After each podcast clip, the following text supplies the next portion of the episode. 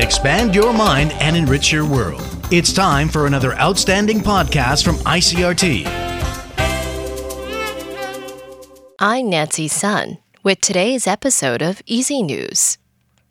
The TAIEX opened up nine points this morning from Friday's close at 14,514 on turnover of 2.5 billion NT. The market closed slightly lower on Friday after giving up early gains as investors locked in profits from recent sessions amid eased concerns over the U.S. Federal Reserve's rate hike cycle policy.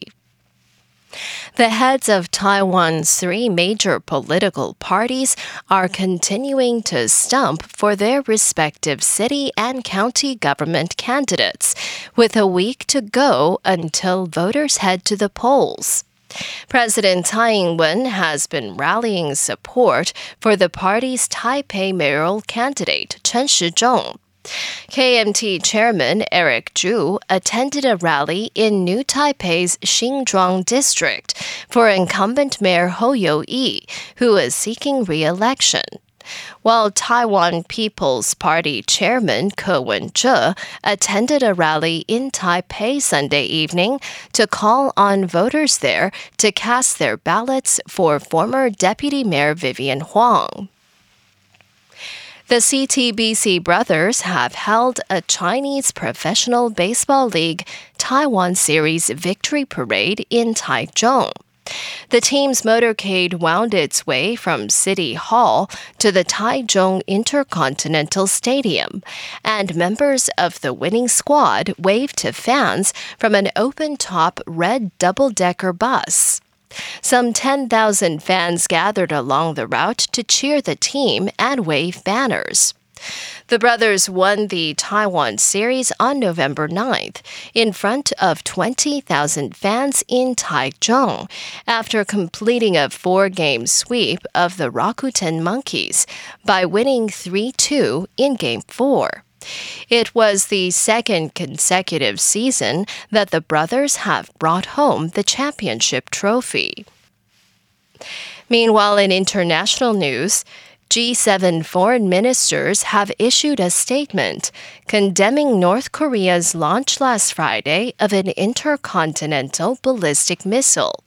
Our U.S. correspondent, Jagruti Dave, reports. A reckless act, a brazen launch. This is how G7 foreign ministers described what North Korean state media had reported was a Hwasong 17 ICBM test on Friday. The launch was overseen by North Korean leader Kim Jong un himself, who brought along his daughter, seen in public for the first time. The G7 said Pyongyang's unprecedented series of launches this year pose a serious threat to regional and international peace and security, adding that these actions require the need for further further significant measures to be taken by the UN Security Council. I'm Jagruti Dave in Washington. The Hong Kong government says leader John Lee tested positive for COVID 19 after returning from the Asia Pacific Economic Cooperation meetings in Thailand. The government said Lee had negative test results throughout his four day stay in Bangkok, but his test upon his arrival at Hong Kong's airport Sunday night was positive. Lee is now in isolation and will work from home. During his trip, Lee met with various leaders, including Indonesian President Joko Widodo and Singapore Prime Minister Lee Hsien Loong. In some closed door sessions, seating arrangements had him next to Chinese President Xi Jinping. And Canada has expanded its economic sanctions, freezing the Canadian assets of Haitian political elites to now include former President Michel Martelly and two former prime ministers. Foreign Affairs Minister Melanie Joly accused the trio this weekend of helping gangs undermine Haiti's current government and called on international partners to follow Canada's lead. She made the announcement at a two day summit in Tunisia. Haitian Foreign Affairs Minister Jean Victor Geneus said the new sanctions put real consequences on those causing a nightmare in his country. And that was the ICRT news. Check in again tomorrow for a simplified version of the news uploaded every day in the afternoon. Enjoy the rest of your day. I'm Nancy Sun. Hey there. I hope you've enjoyed today's episode.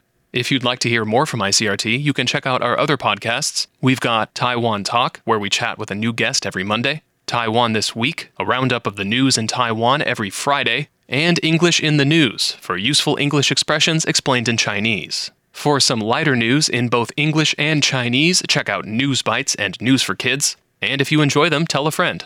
Thanks for listening.